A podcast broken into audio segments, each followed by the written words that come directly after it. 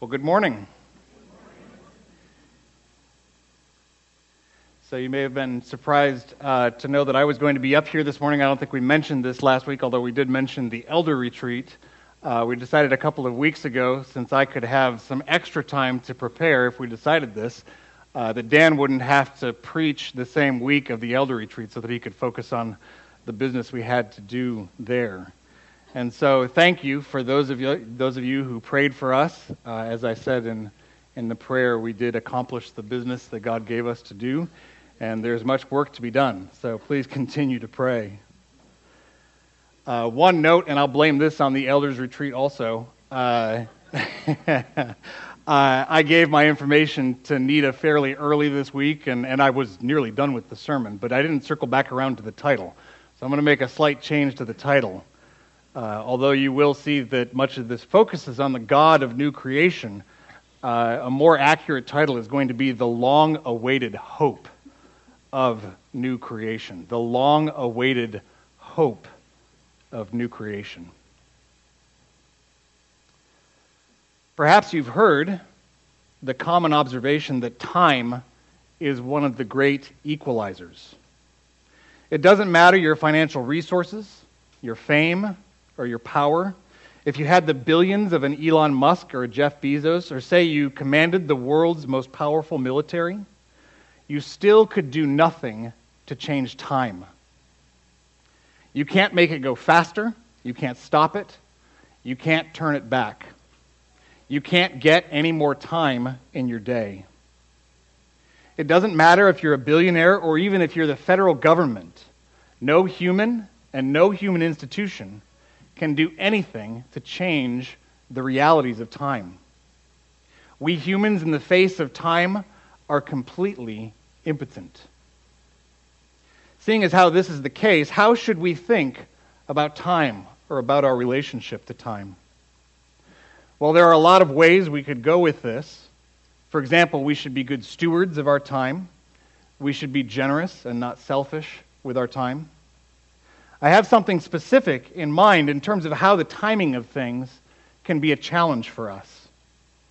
Specifically, how should we think about the timing of God's plans for us?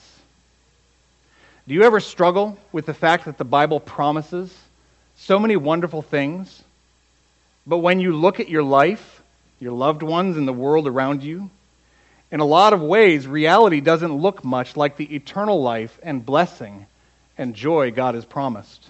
Is that ever a struggle? I know that it is for many of you, and I know that it is for me.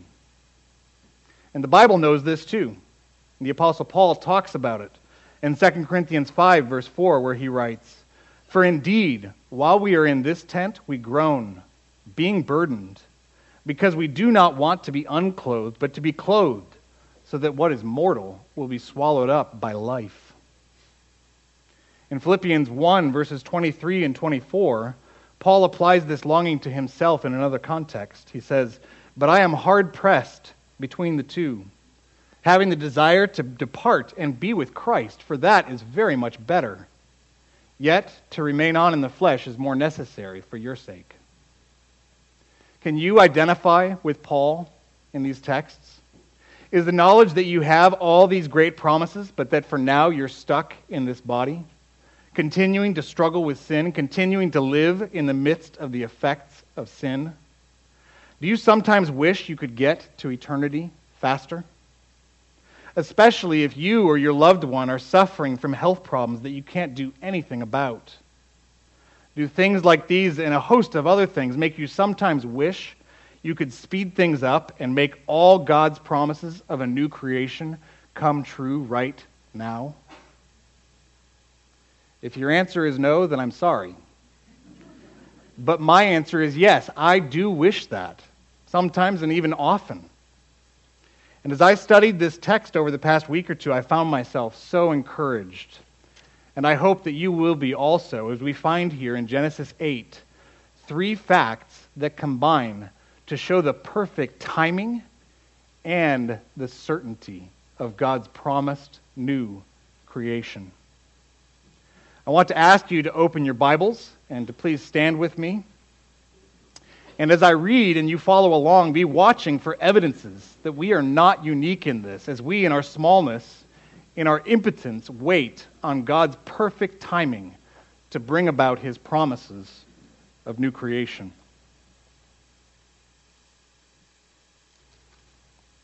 This is the word of God from Genesis chapter 8. Then God remembered Noah and all the beasts and all the cattle that were with him in the ark. And God caused a wind to pass over the earth, and the waters subsided. Also the fountains of the deep and the floodgates of the sky were closed, and the rain from the sky was restrained. And the water receded from the earth, going forth and returning.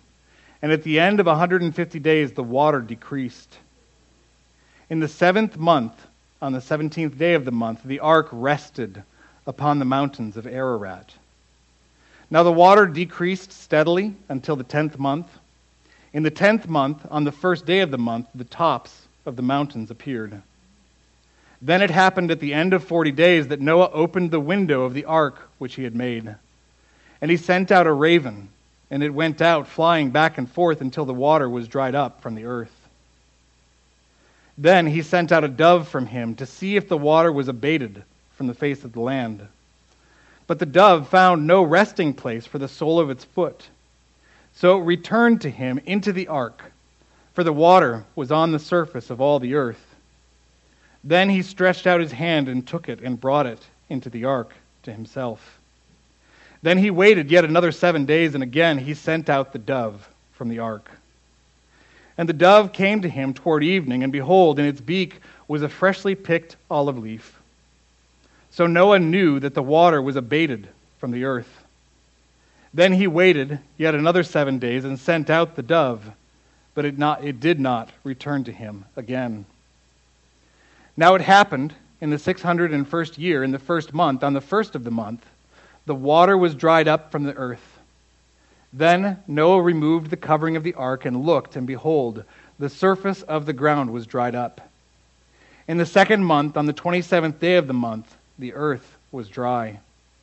Then God spoke to Noah, saying, "Go out of the ark, you and your wife and your sons' wives with you.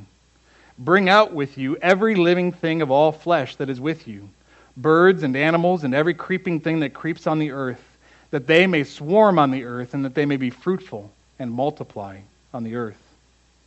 So Noah went out, and his sons and his wife and his sons' wives with him. Every beast, every creeping thing, and every bird, everything that moves on the earth went out by their families from the ark. Then Noah built an altar to Yahweh and took of every clean animal and of every clean bird and offered burnt offerings on the altar. And Yahweh smelled the soothing aroma. And Yahweh said to himself, "I will never again curse the ground because of man. For the intent of man's heart is evil from his youth. And I will never again strike down every living thing as I have done. While all the days of the earth remain, seed time and harvest and cold and heat and summer and winter and day and night shall not cease." This is the word of God. You may be seated.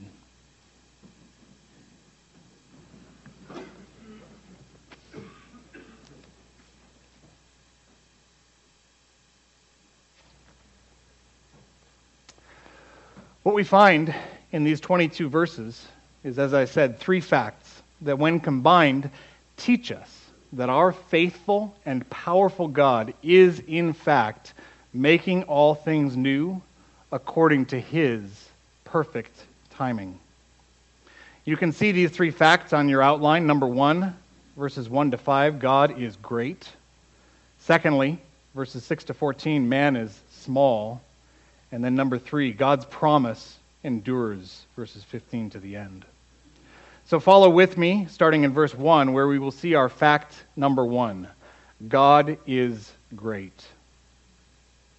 Then God remembered Noah and all the beasts and all the cattle that were with him in the ark. And God caused a wind to pass over the earth, and the water subsided.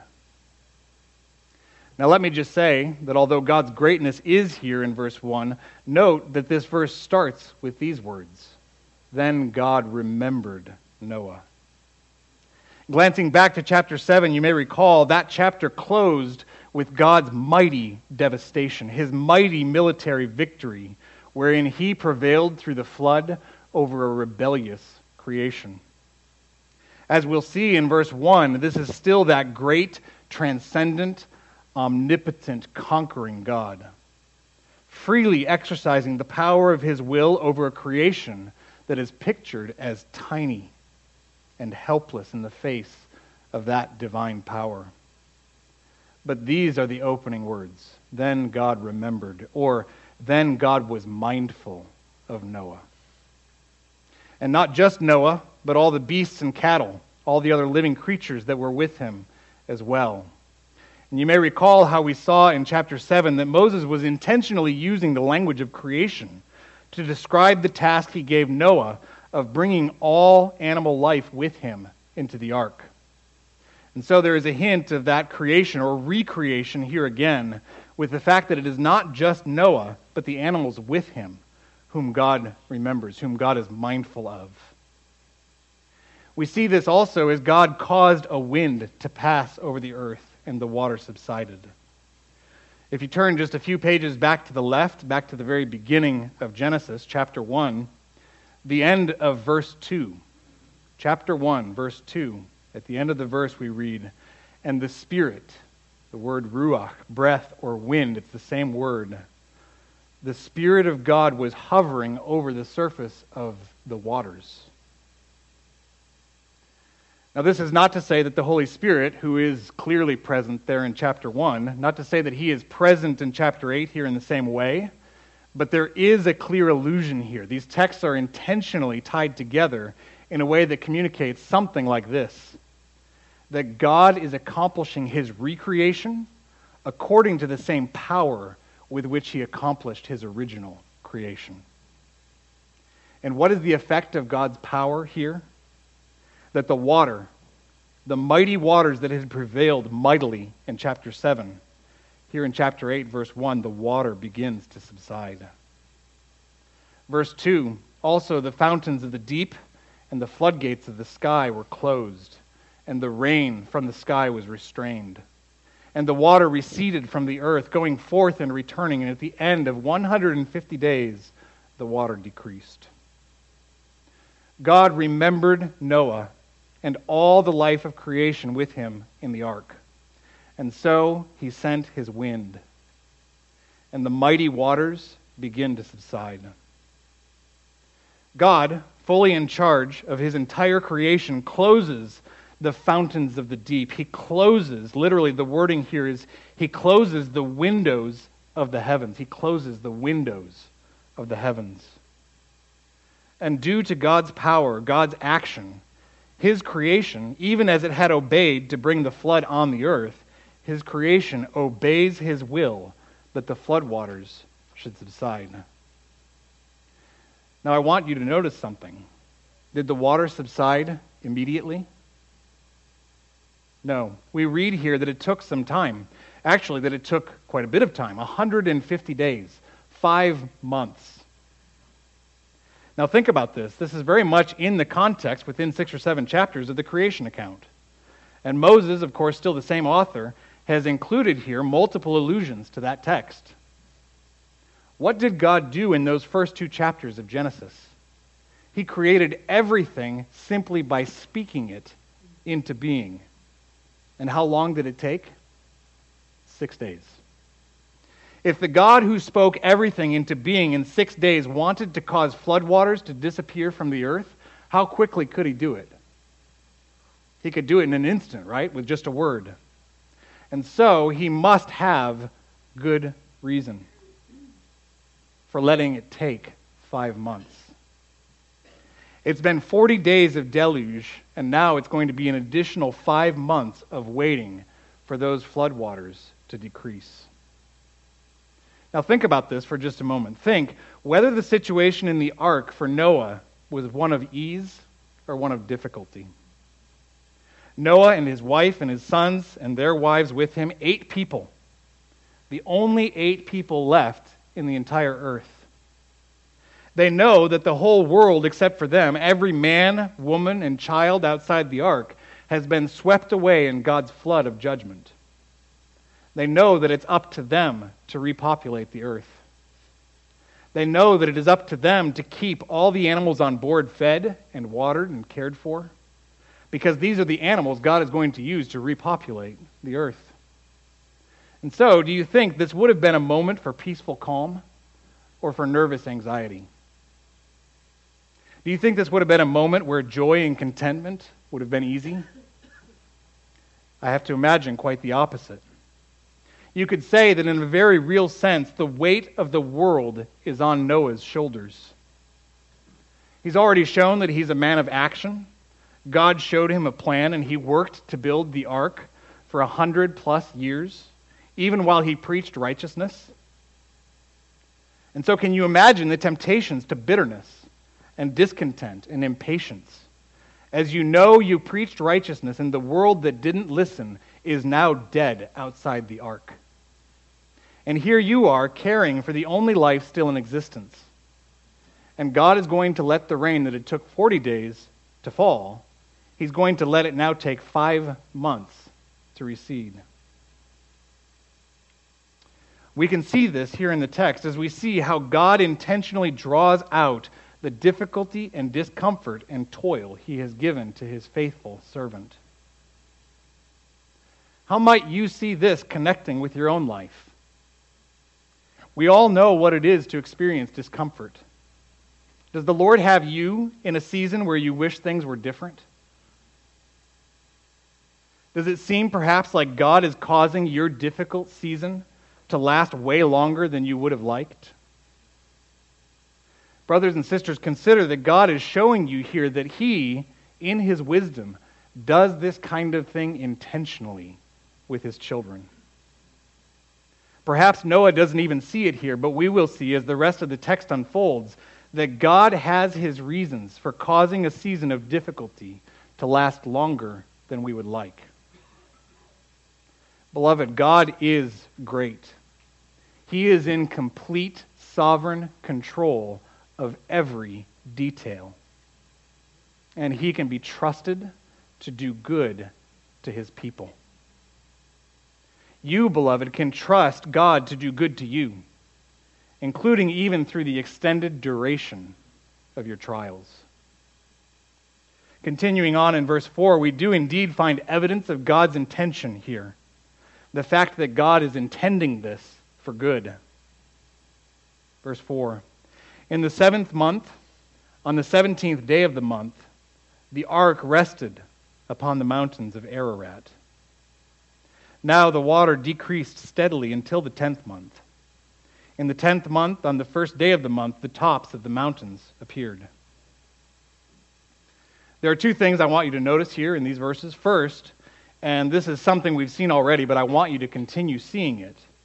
Notice Moses' carefulness to provide the exact historical timing of these events, and this will be the case repeatedly here in chapter 8. He even gives us here a geographical marker, the mountains of Ararat. God wants us to know, and he has given us this knowledge through the writing of his servant, Moses. God wants us to know that this is history. He wants us to know that this is our history. I think it might drive this home well to describe how this hit me as I was working on this sermon, although this might sound a little strange at first. As I was working on, and actually had finished my translation, I think this was a week ago yesterday, that day I ended up at Costco with my family. And I found myself standing there by the cart. It was a really busy day at Costco, and Kelly and Luke were getting a sample, so it was taking a while. And I was just looking at all those people, thinking, you were with Noah in the ark. And you were with Noah in the ark. And you were with Noah in the ark. And I know I'm probably the only person in history to stand in Costco thinking that, looking at everyone.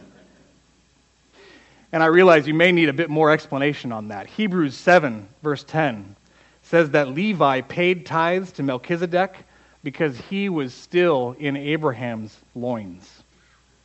And yes, it was that somewhat obscure text I had in mind that talks about the fact that we, in some sense, are really present in our forefathers. Just as I was in Adam as the first man, I was also in Noah as the one man to whom human life was narrowed here in this text.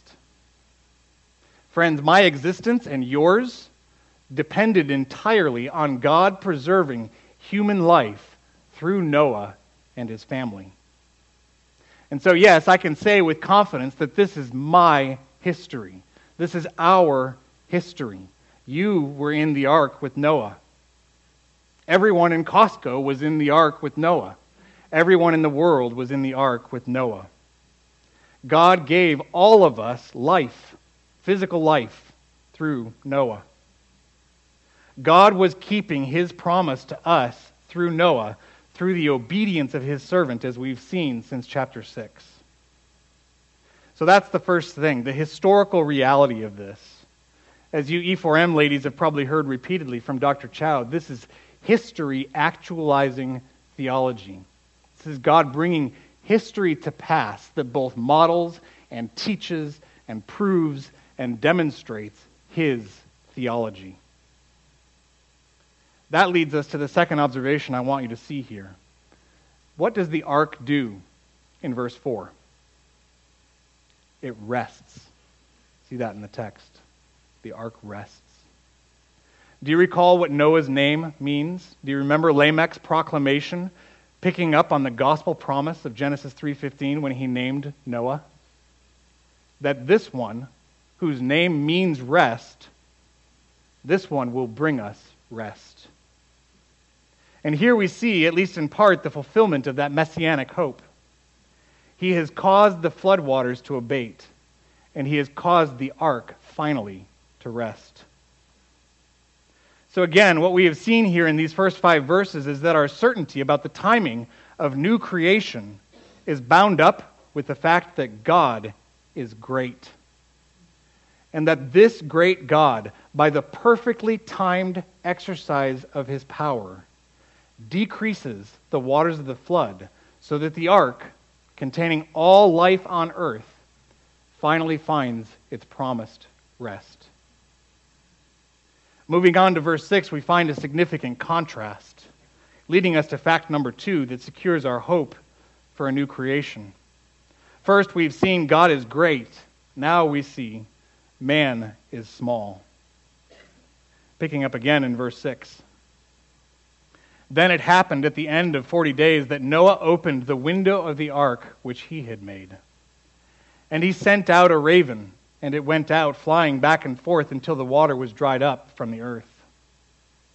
Then he sent out a dove from him to see if the water was abated from the face of the land. Do you recall what I had said, and I emphasized this, the literal wording back in verse 2, that God had closed the windows of the heavens. The great God who is in heaven was sovereignly operating the windows of heaven, so that as we read elsewhere, he could say to the floodwaters, thus far and no farther. And in fact, it's time to retreat back.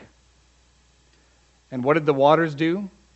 They obeyed the word of their great God who is in heaven.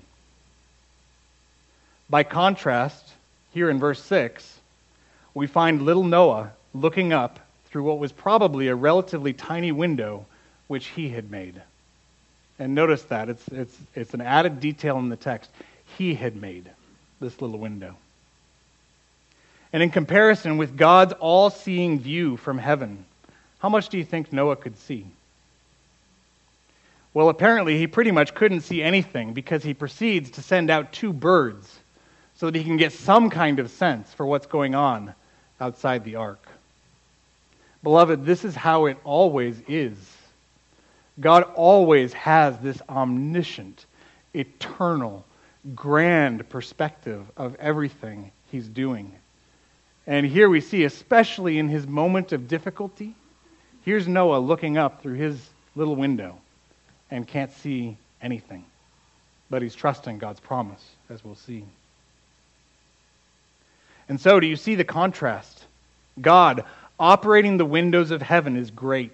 And in comparison, man, Noah, even though he is the keeper of all life in the ark, the man Noah is small, and his perspective is so limited. Noah is small, but even with his limited view and his smallness, Noah must know that he should take some action in anticipation of being able to leave the ark to resume life on the earth. And so he sends out a bird. Now I expect that you might be like me, not knowing a whole lot about different kinds of birds. But clearly we find in the text there is some kind of difference between a raven and a dove. And actually, that becomes pretty significant in the text. Did you know this about ravens, that they belong to the group of carrion birds, which are famous for being scavengers and dead animal eaters? I'm not sure whether this would have occurred to Noah before he sent out the raven, but the raven didn't return to him, and he would have known this, eventually it would have occurred to him, that it would have been content landing and feeding on the carcasses that had floated to the surface of the water. I alluded to this a moment ago, but it bears repeating. It's hard to overstate the imminent sense of death and judgment against sin, which would have been apparent to Noah and his family, even though they had been preserved in the ark. Although they had their lives, here they were contained with all living creatures in earth in a single ship, with all the dead literally just outside the walls of the ark.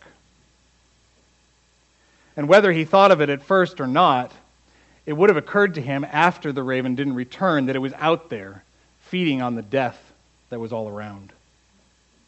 And so Noah sends out a second bird, a dove, which incidentally God's law categorizes as a clean animal, unlike a raven. And unlike the raven, the dove is not content to land on corpses. On the contrary, we read in verse 9, "But the dove found no resting place for the sole of its foot. So it returned to him into the ark, for the water was on the surface of all the earth. Then he stretched out his hand and took it and brought it into the ark to himself." Notice here that the play on Noah's name continues, that the dove found no resting place for the sole of its foot. And so it returned to the ark, to Noah. Commentators are struck by the tenderness and the beauty of the language here. Again, the end of verse 9. "Then he stretched out his hand and took the dove and brought it into the ark to himself." The dove had gone out and found nothing but death in the world. And so it returns to the ark where life is. And Noah, the one who represents rest for the creation, Noah receives this dove back to himself, back to the life that is in the ark. Continuing on in verses 10 through 12, we read that Noah sent the dove out twice more. In verse 11, the dove returns with evidence that life is indeed being restored to the earth, as in its beak was a freshly picked olive leaf. Finally, in verse 12, the dove had finally found a resting place for its foot and did not return to the ark again. In verses 13 and 14, we find yet more historical details of the timing of all this. Verse 13, "Now it happened in the 601st year, in the first month, on the first of the month, that the water was dried up from the earth. Then Noah removed the covering of the ark and looked, and behold, the surface of the ground was dried up. In the second month, on the 27th day of the month, the earth was dry." Noah, in his smallness, had waited on God. And God, again, in his greatness and in his faithfulness, had operated the windows of heaven and the fountains of the deep, such that the floodwaters were stayed and receded.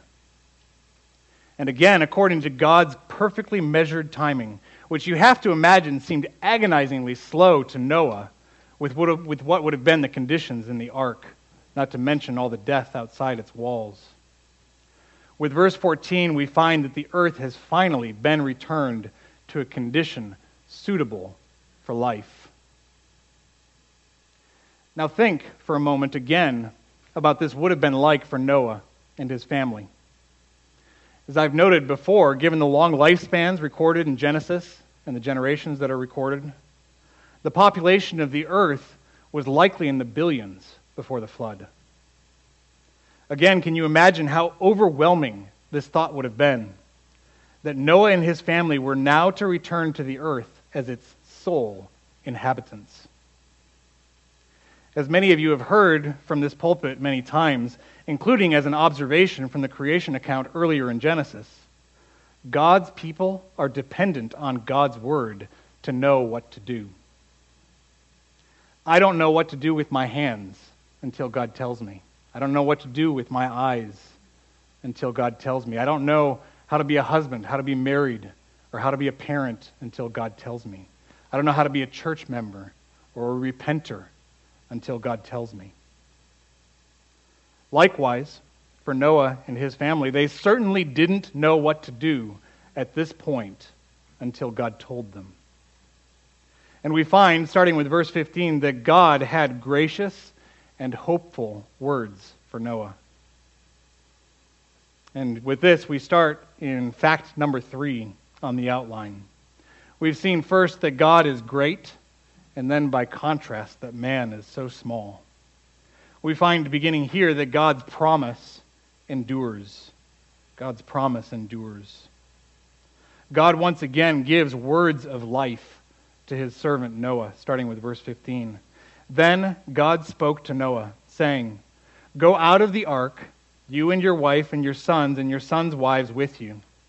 Bring out with you every living thing of all flesh that is with you, birds and animals and every creeping thing that creeps on the earth, that they may swarm on the earth, and that they may be fruitful and multiply on the earth." This, you may have recognized, is the clearest language yet in chapter 8, picking up on the exact same wording God used to describe the original creation back in chapter 1. God is reiterating his promise to Noah. Through Noah and his wife and his sons and their wives, God is putting creation life back in the earth, and he is giving them the same mandate, which in a real sense is the same promise he had given to Adam and Eve. Noah, who embodies rest for the creation, is the servant God would use to restore life to an earth that had been crushed under the weight of death. God's promise endures. And we find, as always, that where God's promise requires an obedient servant, that God provides what his plan requires. In verses 18 to 20, Noah again obeys God, responding in worship. Verse 18, "So Noah went out, and his wife and his sons' wives with him. Every beast, every creeping thing, and every bird, everything that moves on the ark went out by their families from the ark. Then Noah built an altar to Yahweh, and took of every clean animal and of every clean bird, and offered burnt offerings on the altar." What we see here is indeed that God's promise endures. But I don't want you to miss this. The way God's promise endures is through the obedience of his servant, Noah. This is something we've seen already, but again, I want to make sure we keep it in view. Sometimes there can be a tendency to look at Old Testament figures especially and focus on something we can consider a failure, like what we find later when Noah becomes drunk in the next chapter, so that we can say, "See, Noah failed, and that's why we need Jesus." But that is exactly the opposite of Moses and therefore God's emphasis in the text. And we see this repeatedly as we read back in Genesis 6, verse 9, "Noah was a righteous man, blameless among those in his generations. Noah walked with God." Chapter 6, verse 22, "According to all that God had commanded him, so Noah did." And chapter 7, verse 5, "And Noah did according to all that Yahweh commanded him." The emphasis here is not on Noah as a failure in order to show that we need Jesus.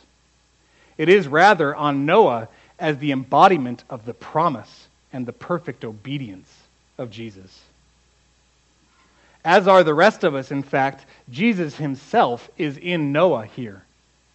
Jesus' human life depends in a real sense on Noah's obedience to follow Yahweh's instructions and restore life to the earth.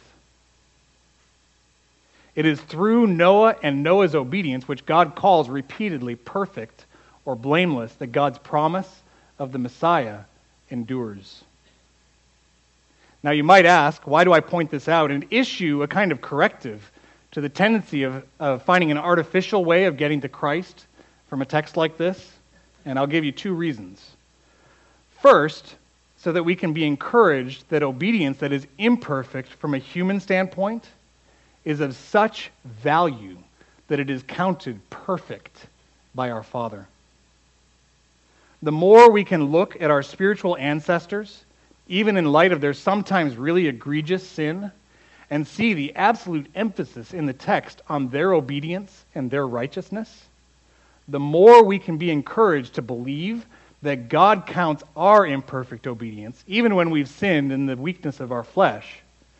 We can and we must believe that God counts our imperfect obedience as absolutely perfect and pleasing to him, just as he did Noah's.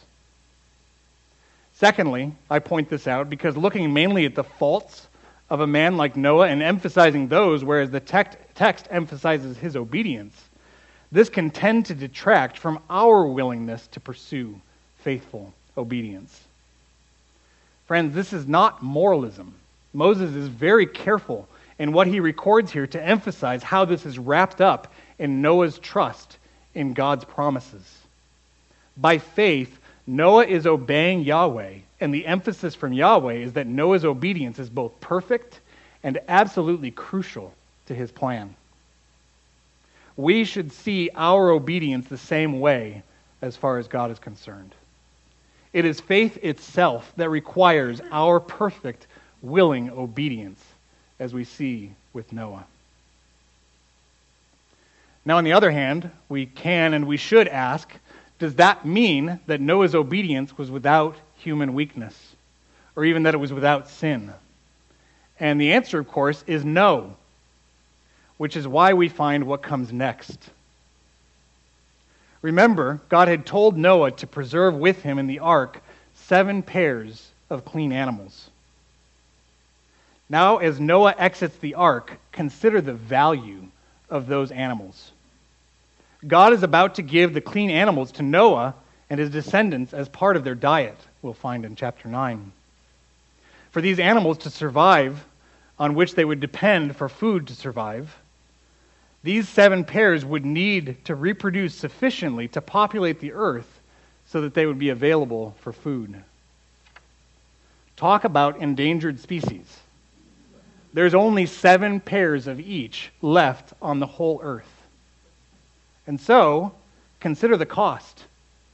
As it says, Noah built an altar to Yahweh and took of every clean animal and of every clean bird and offered burnt offerings on the altar. Noah is telling God, I surrender all to you. I won't try to do this by my own strength. These clean animals I've worked so hard to preserve, and which are part of what I will depend on for food that will sustain my life, they are yours, and I will sacrifice them to you. That's quite a heart, isn't it? Do you recognize that heart? It's the kind of heart God commends in all of Scripture. Everything we have and everything we are, the Bible so often reminds us, is not ours. It is not from us. We have nothing that we have not received. It all belongs to Him. What kind of heart does it take to be willing to hold loosely? In fact, even to burn that which is the most life-sustaining, the most pleasure-generating, the most purpose-giving things in your possession. What kind of heart does that take? What kind of heart does it take to surrender that which is most important to your flesh? It takes a broken heart. It takes a humbled heart. This is why the sacrifices of God, it says in Psalm 51:17, are a broken spirit. A broken and contrite heart God will not despise. Brothers and sisters, what does God want you to be willing to surrender to Him? I'm compelled to give you the answer, that He wants you to be willing to surrender everything to Him. What do you hold tightly to? What brings you the greatest earthly joy? What does your mind turn to when you're looking for encouragement or pleasure? Is it your plans for the future? Physical wellness, safety, security? Is it your children, your career, your schooling, your reputation, your position, the respect of others? Is it your orderly schedule or your freedom to do whatever you want, whenever you want? I could go on past lunch making such a list and still not list off everything God wants you to surrender. Listen to these words from Milton Vincent's Gospel Primer, where he connects this with the cross. When my flesh yearns for some prohibited thing, I must die. When called to do something I don't want to do, I must die. When I wish to be selfish and serve no one, I must die. When shattered by hardships that I despise, I must die. When wanting to cling to wrongs done against me, I must die. When enticed by allurements of the world, I must die. When wishing to keep besetting sins secret, I must die. When wants that are borderline needs are left unmet, I must die. When dreams that are good seem shoved aside, I must die. Beloved, if God's promise is going to endure with us, this is how it must look. As we saw so pointedly in chapter 7, we must be in the ark with Noah, dead to the world, but so very much alive to God's promises. And again, such a heart is so pleasing to God, a broken and contrite heart, and the costly sacrifices that proceed from it are so very precious to Him. We read in verse 21, and Yahweh smelled the soothing aroma. In other words, He smelled the appeasing aroma. Something in God, and that something is His wrath against sin, even against Noah's sin. God's anger, God's wrath needed to be soothed. It needed to be appeased.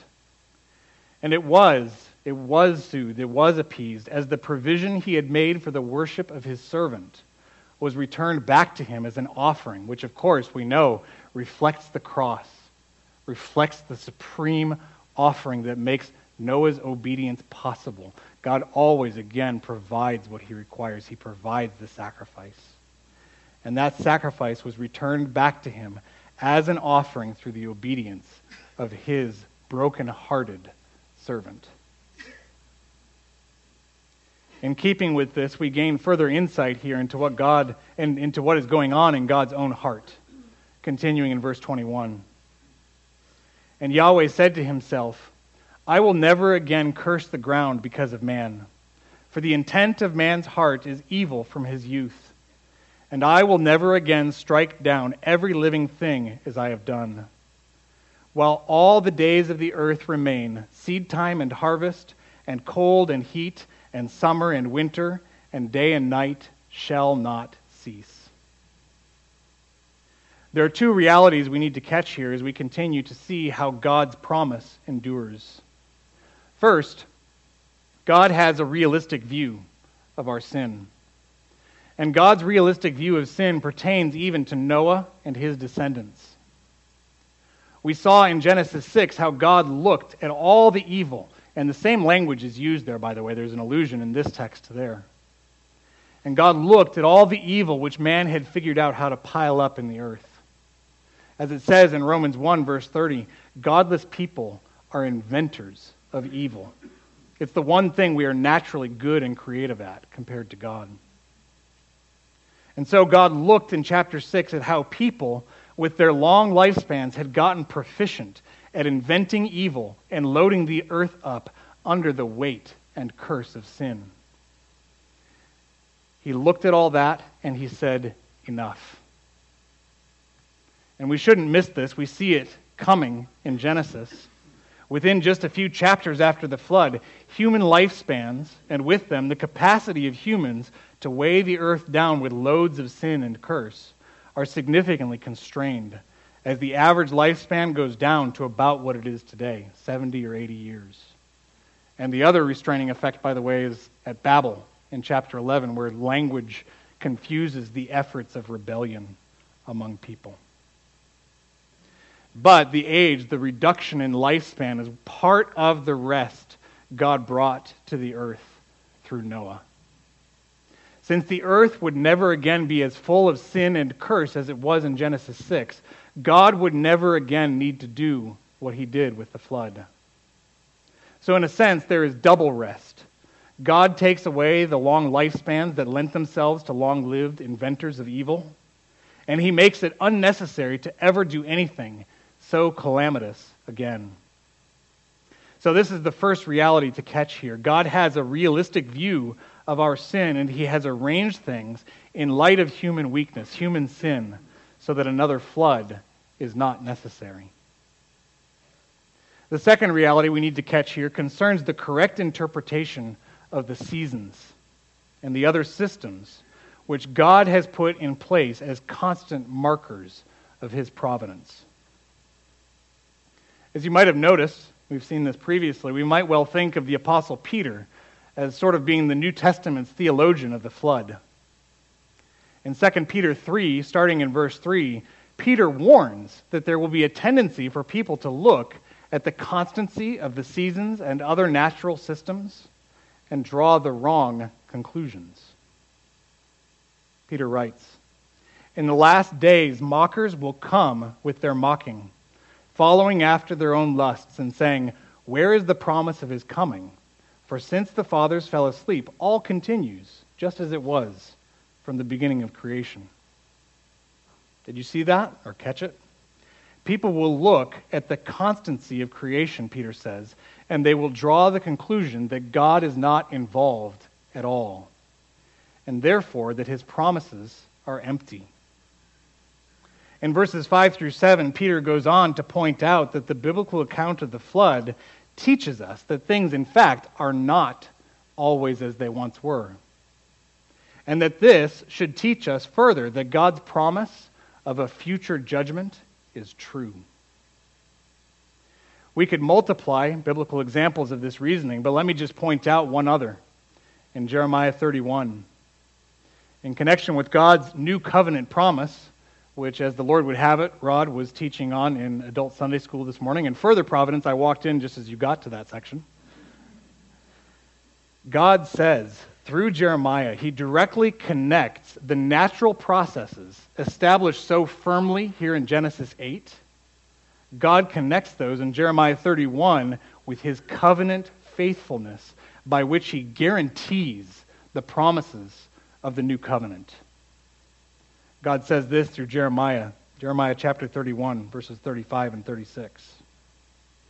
"Thus says Yahweh, who gives these statutes. He gives the sun for light by day, and the statutes for the moon, and the stars for light by night, who stirs up the sea so that its waves roar. Yahweh of hosts is his name. If these statutes are removed from before me, declares Yahweh, then the seed of Israel also will cease from being a nation before me forever." We must rightly interpret the constancy of the natural laws God has established in his creation. Day and night, seasons, cause and effect, these do not point us to the remoteness of God, or God forbid, to his non-existence. They point us rather to his constant faithfulness. They point us to the fact that according to his perfect timing, by which Peter also reminds us A day is like 1,000 years, and 1,000 years like a day. God's promise endures. God's promise of both restoration and of judgment. His promised destruction is not idle, and his promised restoration is not asleep. Our great God, in contrast with us in our smallness, is causing his promise to endure. He is constantly, patiently, perfectly making all things new, just as he has promised.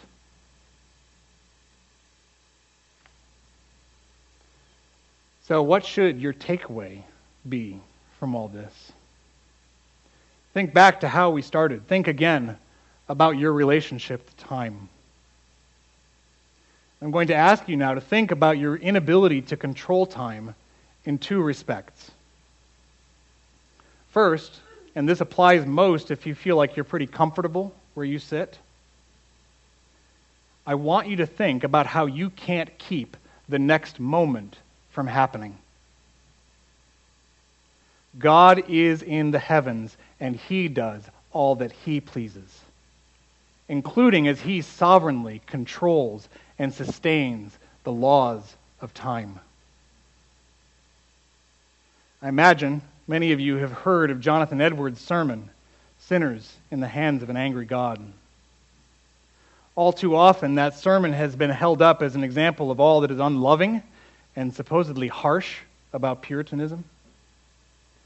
But, and I can't insist on this too strongly, the powerful imagery Edwards uses, that sinners' eyes might be opened to their precarious position in their smallness before a great and holy and angry God. Edwards' difficult words represent the height of love and compassion towards people who are in this position, whether they realize it or not. Listen to these words from Edwards. The bow of God's wrath is bent, and the arrow made ready on the string. And justice bends the arrow at your heart and strains the bow, and it is nothing but the mere pleasure of God, and that of an angry God without any promise or obligation at all, that keeps the arrow one moment from being made drunk with your blood. Thus, all you that never passed under a great change of heart, by the mighty power of the Spirit of God upon your souls, all you that were never born again and made new creatures, and raised from being dead in sin to a state of new and before altogether unexperienced light and life, are in the hands of an angry God. However you may have reformed your life in many things, and may have even had religious affections, and may keep up a form of religion in your families and closets and in the house of God, it is nothing but his mere pleasure that keeps you from being this moment swallowed up in everlasting destruction. However unconvinced you may be now of the truth of what you hear, by and by you will be fully convinced of it. Those that are gone from being in the like circumstances with you see that it was so for them.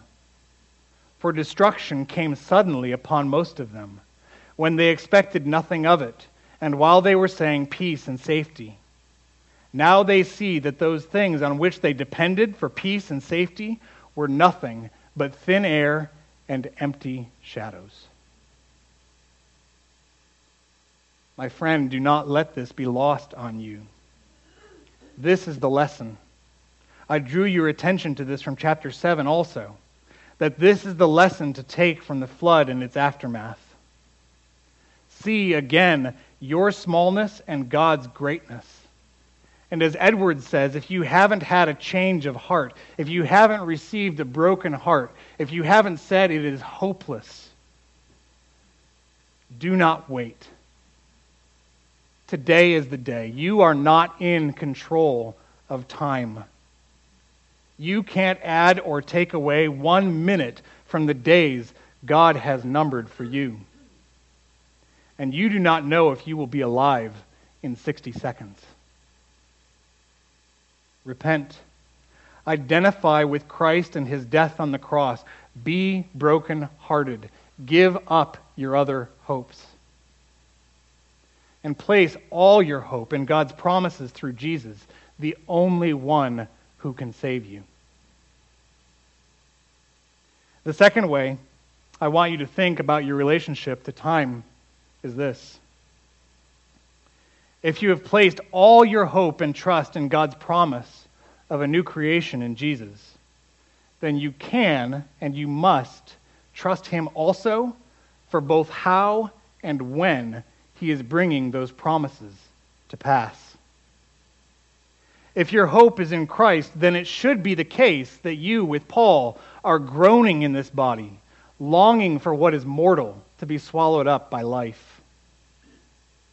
And it should be the case that you are hard-pressed, as yes, there is a measure of joy in God's earthly gifts of work and family and friends. But the sorrow of this body of sin makes you long for that day when you will finally see him and be like him. Brothers and sisters, as you leave today and as you go about your tasks in the rest of this day and the week ahead, be reminded of the great expansiveness of God's perspective. He is there operating the windows of heaven. As you wait from your little vantage point, from your little window, as you wait for those promises he has made to come to pass in their fullness, you can trust that he has given you a good word about how you are to wait. The sacrifices of God are a broken spirit. This is the heart from which Noah worshipped and sacrificed, even as death and difficulty and all sin's effects pressed in on him. He showed us what it is to surrender himself, his life, and all his earthly good to God's perfectly timed will. And so will you, even today, surrender your hold on whatever you might be tempted to define as peace and safety. Will you give up your hope that things, whether things in your family, things in your marriage, things in your friendships, will you give up your hope that any earthly thing would be as perfect as you wish in the timing you would have set? And will you look instead expectantly at the promise that is already coming true in Jesus? That the great and mighty God of new creation is making all things new in his perfect timing. Please pray with me.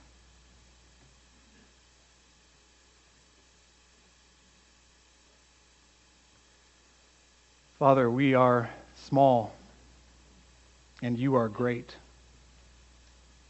We thank you, Father, that we can take comfort and find hope and have confidence in the fact that you are operating the windows of heaven, the fact that you bring difficulties and even extend our difficulties in this life for your good recreating purposes. Father, we thank you that you have given life to your church. Father, that the power of the Spirit who hovered over the waters at creation and the wind that you sent to cause the waters of the flood to recede, is the same power with which you have made your church alive through your Son. Father, may we look on him whom we have pierced, and may we mourn. Father, give us the broken heart with which you are so pleased. We are impotent to produce that heart in ourselves, but Father, you have been producing it in and among and through the testimony of your people for the ages. And so we ask, Father, that you would do that once again here this morning. We ask in your Son's name. Amen.